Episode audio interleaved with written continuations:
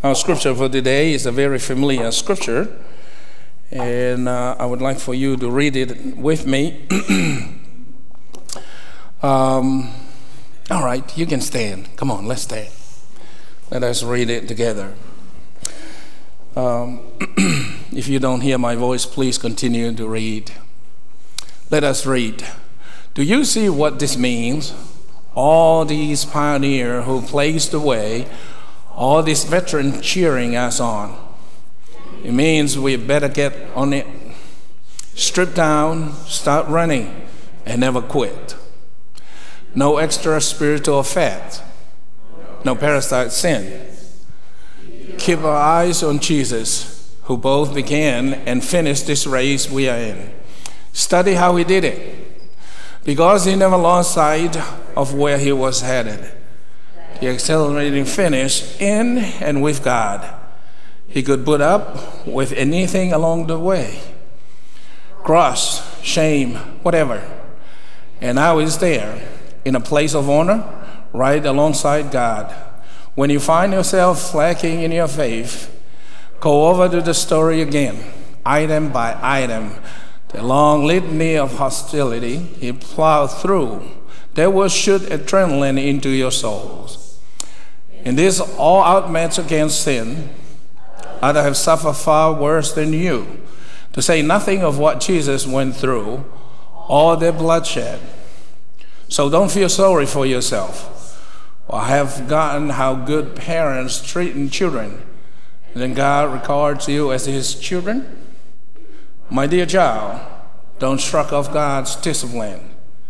But don't be crushed. The child he embraced, he also corrected. God is educating you. That's why you must never trouble out. He's treating you as a dear children. This trouble you indeed punish, straining, the normal experience of children. Only irresponsible parents leave children to fend for themselves. Would you prefer an irresponsible God? We respect our own parents for training and not spoiling us. So why not embrace God's training, for we can truly live? While we were children, our parents did what seemed best to them. But God is doing what is best for us, training us to live God's holy best.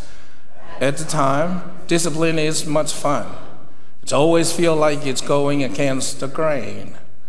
Later, of course, it pays off big time, for it is the well-trained who find themselves mature in the relationship with God. This is the word of the Lord. Thanks be to God. You may be seated.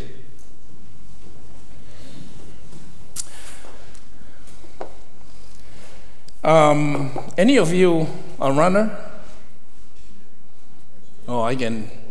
I don't know why I asked. I should just look at you. I mean, I'm not calling any names, but I know a little bit about being an athlete. Running is one of those things. I don't know why we do it, but we do. I try to stay away from running. A few years ago, I learned that Pastor Mark was training to go on a marathon. Anybody ever run one? John down there? What's wrong with you? And so I knew that Mark was training for a marathon, and I didn't know why. So you remember the bombing at the Boston Marathon? It was one of those respond to those kind of event. He was just saying to himself, I need to do something. And so he decided he's going to run a marathon. And then he was thinking to himself, he started to wonder how crazy that, better words, how stupid that he was thinking he's going to do that. But then he thought to himself, if I'm going to do this, I better do it in some way, somehow. It would be fun to do. So he looked into Disney World. They have a marathon over there. And he said, if I'm going to endure this kind of pain, it might be I better go in some place where it can be fun. So he did. And evidently, they start on Friday all the way to Sunday. So you run 5 miles and, you know, all the way to a full marathon. So altogether it's like 56 miles, something like that. That's the number. And I remember that because he called me and asked me to come in and cover for him. I'll go preach at his church while he was doing that. And I remember I had to pray for the guy while he was running. And I was like, I was telling the church, let's just pray for Mark. Hopefully he will come back. He's not going to die on this day. But he did all of that. It's one of those things. Running a marathon is painful. And this is what Mark said. If you ever run one, if you see shade, run on the shade. It's help. Run on a straight line. Because if you do the zigzag, it might not be 56, it might be 75. And run your race on the way that you train yourself. Don't try to compete with anyone else. Just run the way that you train for it. If you need to stop along the way, stop along the way. If you need to get a drink, drink. If you need to get a little snack, get a little snack. And Mark was saying, you know, he and his brother-in-law was doing this together. They were doing this together, and so they kind of helped one another do it. And they put Allison and his sister, Mark's sister, strategically in a place to encourage them to keep on going. And he said the best part about running a marathon like that are the people along the way. They held up signs saying, "You can do it. Keep on going." They hand out water. They give you a little snack. They encourage you along the way. And he said his brother-in-law was so stupid. I was like, I cannot believe he said that out loud at church this morning. Because on Friday, he hurt his knee. His knee was just... get out the socket. But then his brother-in-law said, "I pay all my money, I'm going to run this whole deal." I was like, "Dude, you only have one knee on their side." But he did. They finished the whole deal. And I was just thinking about that. The message of today, the idea of a race. You look in the biblical narrative, there are different images of athletic work. The New Testaments talk about life. The journey is like a boxer who's fighting. Paul wrote about this. Life is like a boxer. And I don't just box my shadow. I find my opponents and I lay a blow. And he would say, life is like being a soldier. We follow God with this kind of tenacity. And so all different kind of images. Paul even say that I am a slave of God. There are different images. And today, in particular, this idea of being in a race. And it's a fascinating idea. Of course, I can relate to this, being an athlete. You can see my figure. I was an athlete. But this the Greek words for race, the root word for that we get this word agony. That's the root word for race, is agony. What does that say to you? Pain. I don't know about you. The message of today, I'm not quite sure. For people who have been experiencing pain, live in pain, going through pain, just left pain or about to enter into pain, it's the last message they want to hear. I don't know about you, but I've been through some pain. If you never experienced pain, for those of you young people who cannot relate to this, just live a little while, you too will feel pain. And here's how you're going to feel it. Dare yourself to love. Love something or someone. I promise you, you will feel pain. It is not because you love. Love have this dimension of love. It is a struggle. Every parent who have children, despite how much you love them, there will be a moment you will experience pain. Like 2 o'clock in the morning when they cannot sleep, when you kiss them on their forehead, and it's like holy fire that you have to take them to someone else who can help them. Or maybe when they fall off on their Christmas bike while you run along the side. Despite how much you love them, you won't be able to protect them. Your heart will break because you love them. Or maybe this is your brand new car. You just bought it with all your little salary you've been saved for, and someone else bump into it. And you thought the world is falling apart. You dare to love and to care something or somebody, you will experience pain. Or maybe when you have to kiss your loved one for the last time, because their journey here in this world is finished.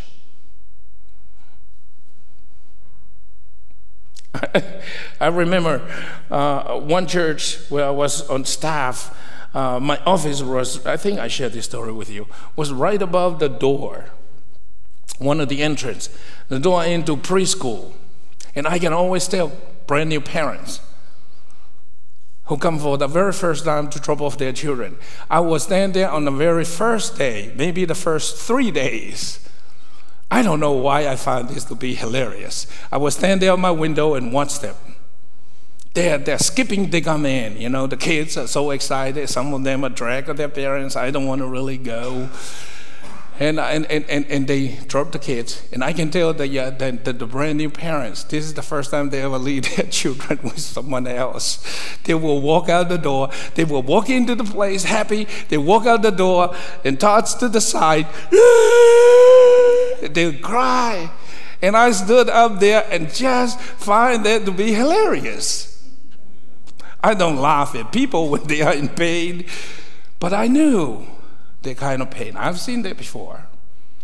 The boarding school I went to, I used to be between faculty and students. There are some positions where students are being elected to, that they have a special privileges with responsibility. And I was one of those, and on Saturday when kids are dropped off, you can always tell the freshmen.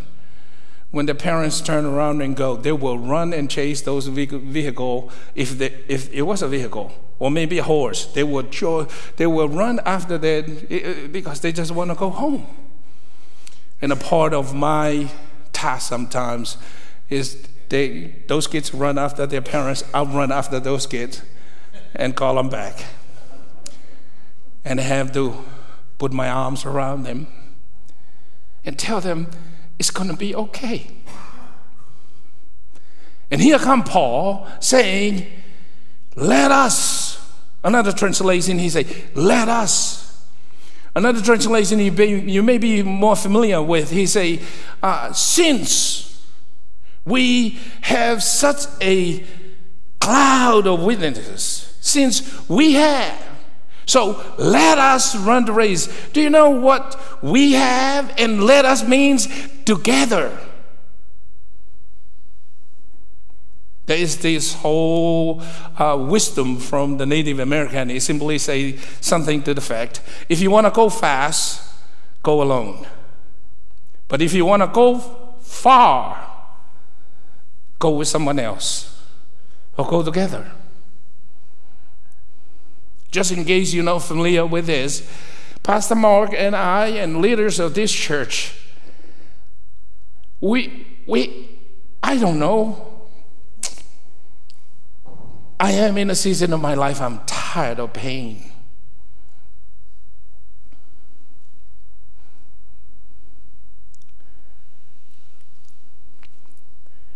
If as a church, there is a denominational stuff that are happening, we had to decide whether we are in or out or whatever. And my concern in this whole time, in this whole season, about this whole journey together, when we start to pick our own preferences, who is right, who is wrong, who is in, who is out, who is faithful, who is not, My biggest fear, and it's still my fear, that at the end of this conversation, we end up hating each other. For what?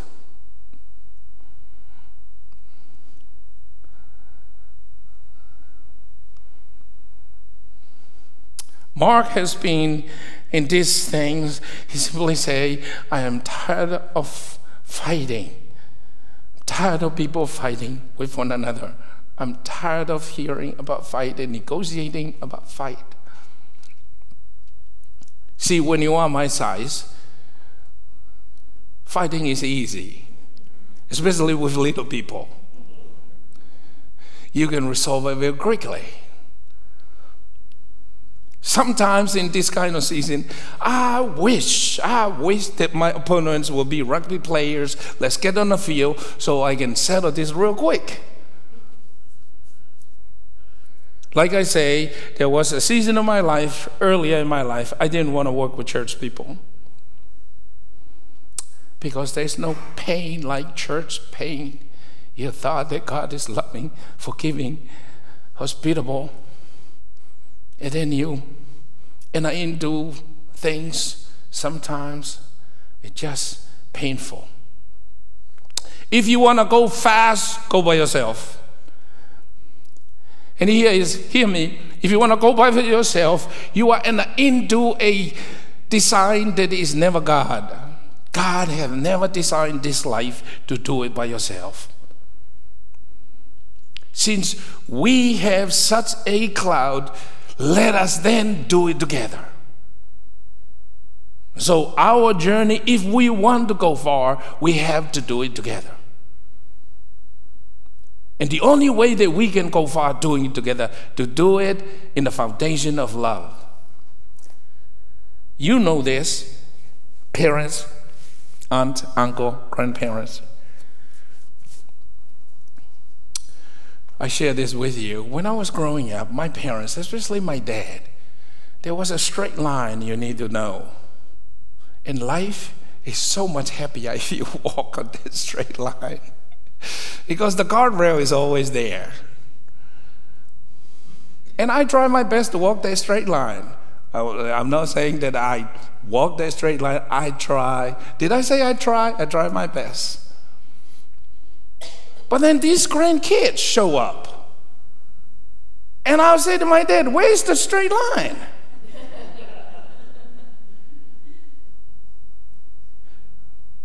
You know why it was so good to have grandparents in our life? Because they live long enough to know what grace is like, to know what love is like. You can eat one more cookie, it's not going to kill you. It might keep you up 20 more minutes past your bedtime.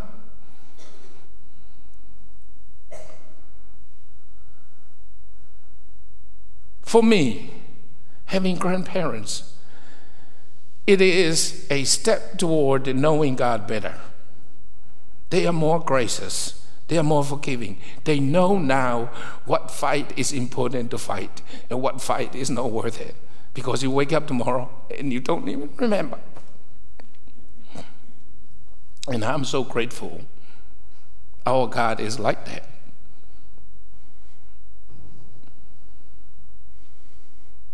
See, to really run the race, you really have to be self-disciplined. And I don't know about you. I used to run a lot. A preacher say, you know, I don't know why people just run, jog. They jog without purpose. They jog. They going nowhere. They arrive and they never get a prize. Especially those that jog on the treadmill. Now I'm not. If you do your exercise on that, I'm not downing that. Just do it. Just use the treadmill. You spend too much money on it. But I mean, it's really hard to be disciplined when there is something like this.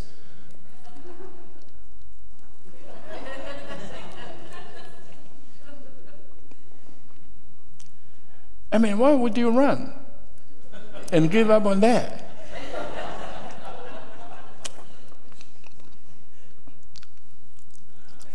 For those of you who are not familiar with this, this is so good.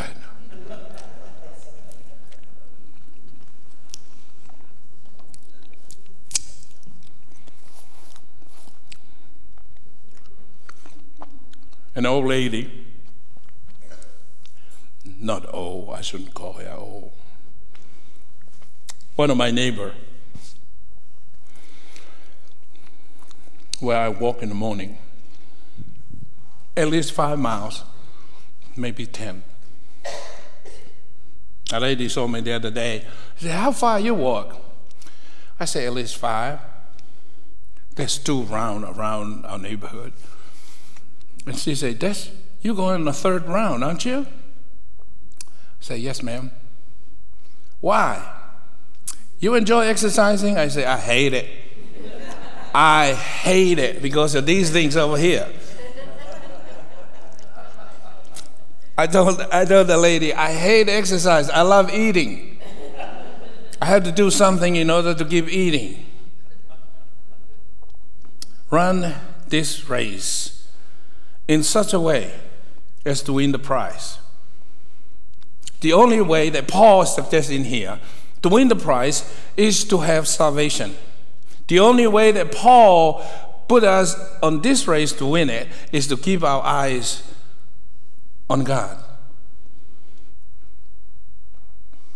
Now, as we run this new year of 2023, let us not be distracted by the voices on the sideline, because there will be voices along the way who will say, "You're not pretty enough, you're not strong enough, you are not creative enough, you don't have enough money, you're not healthy enough."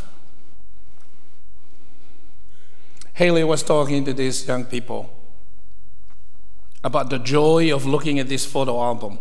The art season of our life, the only photo album that we see are x-rays of broken bones, or x-rays of a heart disease. That's the only photo album that some of us in our season of our lives, that's the only photo album we look. And I'm just simply reminding you to not forget the wedding, the baptism, the vacation, the success of completing the race, whatever form they come. Let us run with purpose to win this race. And the only way that we can win this race, as Paul put it this way, study how the winner won it. God have won this race, and let us study how he trained, how he disciplined, and therefore we can win, because we learn his ways.